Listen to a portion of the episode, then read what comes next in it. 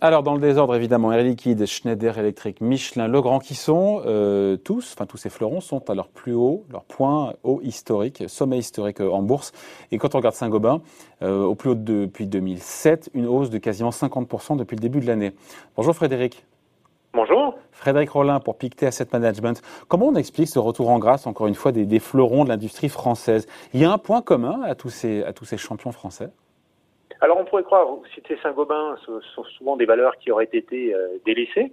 Et c'est vrai que Saint-Gobain, malgré sa bonne performance, reste encore aujourd'hui bien, bien moins cher que la moyenne des entreprises euh, du CAC 40. Mais euh, c'est pas seulement ça. Euh, ce qu'on voit parmi ces entreprises, c'est qu'il y a assez souvent quelque chose de commun. Ce sont des entreprises qui bénéficient très très directement du rebond économique, des déconfinements. Ce sont des entreprises qui sont qui sont cycliques et puis ce déconfinement, eh bien, on a euh, plusieurs effets. Alors bien sûr, il y a, il y a, y a des effets de base. Hein. On sort euh, de moments où il était très difficile de produire parce que les chaînes d'approvisionnement n'étaient pas là. Puis il était aussi très difficile de vendre, hein, tout simplement parce que la consommation n'était pas là. Et aujourd'hui, ben, une consommation qui reprend assez, euh, assez fortement, et notamment dans les biens durables. Hein, beaucoup de consommateurs eh bien n'ont pas consommé de services. Ils ont une forte épargne. Euh, et par exemple, ils achètent des voitures et, Michelin, euh, typiquement, secteur automobile, bah, va bénéficier de ces ventes de voitures qui repartent très très fort. Euh, et c'est pas seulement en Europe, c'est depuis un moment aux hmm. États-Unis ou en Chine. C'est ce qui explique, Frédéric, que ces valeurs retrouvent, séduisent ou retrouvent la faveur des investisseurs?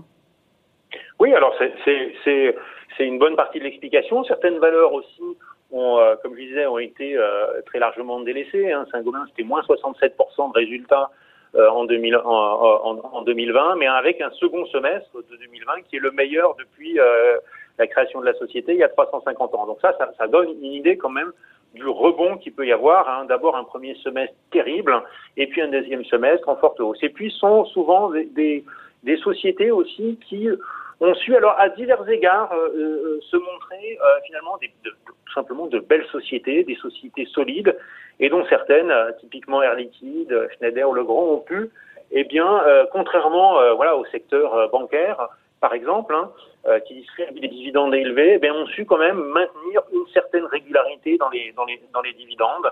Et voilà, certaines comme Michelin ont dû les baisser, mais beaucoup de sociétés françaises, voilà, qui sont assez solides, eh bien, ont pu continuer de euh, d'avoir une certaine régularité dans le dans la distribution euh, dans la distribution des dividendes. Ouais, après, tous ces groupes ont aussi en commun, j'ai l'impression d'être bien placés pour profiter de cette reprise économique mondiale, et notamment des plans de relance, et aussi surtout du plan de relance, méga plan de relance XXL de l'administration euh, américaine.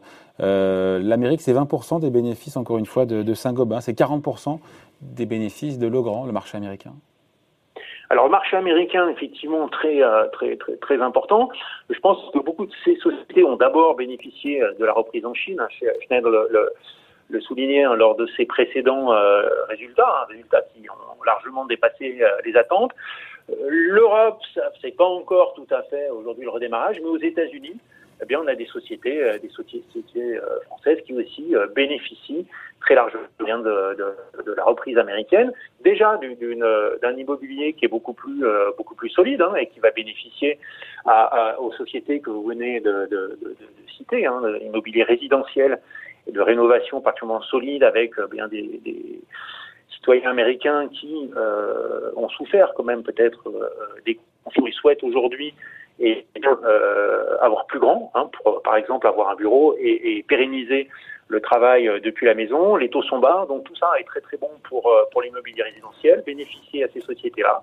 Et puis bientôt, alors on va voir, hein, parce qu'on voit bien aujourd'hui quelles sont les difficultés avec cette très très étroite majorité démocrate, les difficultés de mettre en place ce, plan de relance, mais un plan de relance qui sera probablement pas aussi ambitieux in fine, que ce qui nous avait été euh, annoncé au départ, hein, certains démocrates ne semblent pas d'accord et les républicains sont arc-boutés, mais néanmoins un, un, plan de relance qui va quand même bénéficier euh, à toutes ces sociétés qui sont aussi présentes dans, dans, dans, mm. dans l'investissement et qui sont présentes aux États-Unis. Vous disiez que les taux sont bas, mais ce qui est à un niveau élevé, ce sont les, les cours des matières premières. Est-ce que ces groupes sont bien positionnés pour faire face justement à la remontée de, de ces inputs, de ces cours des matières premières dont elles ont besoin?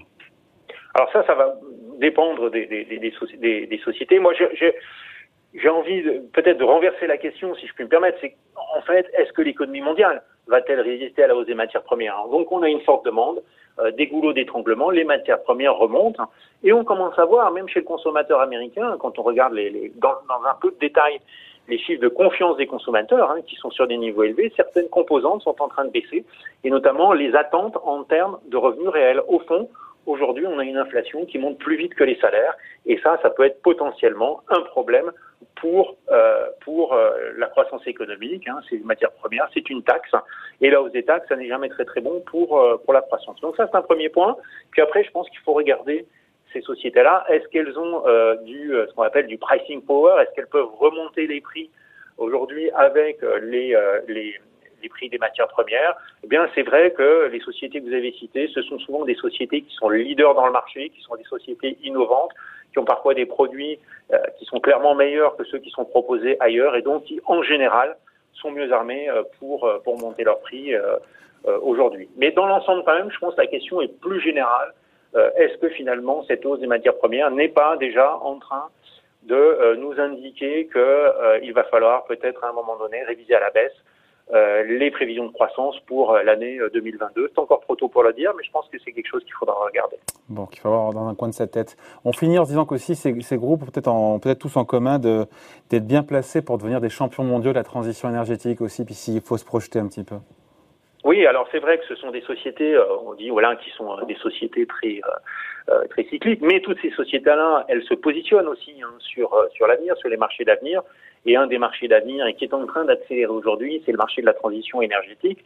On a vu à quel point euh, finalement euh, l'épidémie a été aussi un révélateur euh, des consciences. On se rend compte à quel point il est difficile aujourd'hui eh bien, de changer nos habitudes de vie et on, on sait bien que le réchauffement climatique, c'est beaucoup plus important que cette épidémie en termes de conséquences potentielles sur nos modes de vie. Donc, ben, des plans de relance qui sont aujourd'hui très très importants, notamment bah, dans les bâtiments. Et là, vous avez cité des sociétés euh, euh, qui sont très très présentes, Saint-Gobain, Legrand, notamment dans les dans les euh, dans les bâtiments, dans les bâtiments verts. Je regardais que Schneider Electric, en fait, a aujourd'hui, enfin considère, hein, la société considère elle-même que 70% de son chiffre d'affaires est orienté vers l'efficacité énergétique. Ils viennent de signer un accord avec Walmart hein, pour aider les fournisseurs de Walmart eh bien, à adopter une énergie plus propre. Donc, ce sont des sociétés qui aussi euh, non seulement sont là pour euh, un, point de vue cyclique, mais aussi pour le moyen terme, et pourquoi pas parler aussi d'air liquide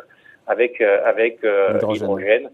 Et donc, voilà, encore une marche supplémentaire pour dans la lutte contre contre le réchauffement climatique. Alors, je, juste un petit point. Hein, je, je, regardais une enquête qui a été publiée récemment sur les brevets. Hein, L'Europe, hein, on parlait de l'Europe et la première région en termes de dépôt de brevets euh, sur euh, les dix dernières années en termes de dépôt de brevets euh, pour enfin, anti-carbone, je dirais, anti-CO2.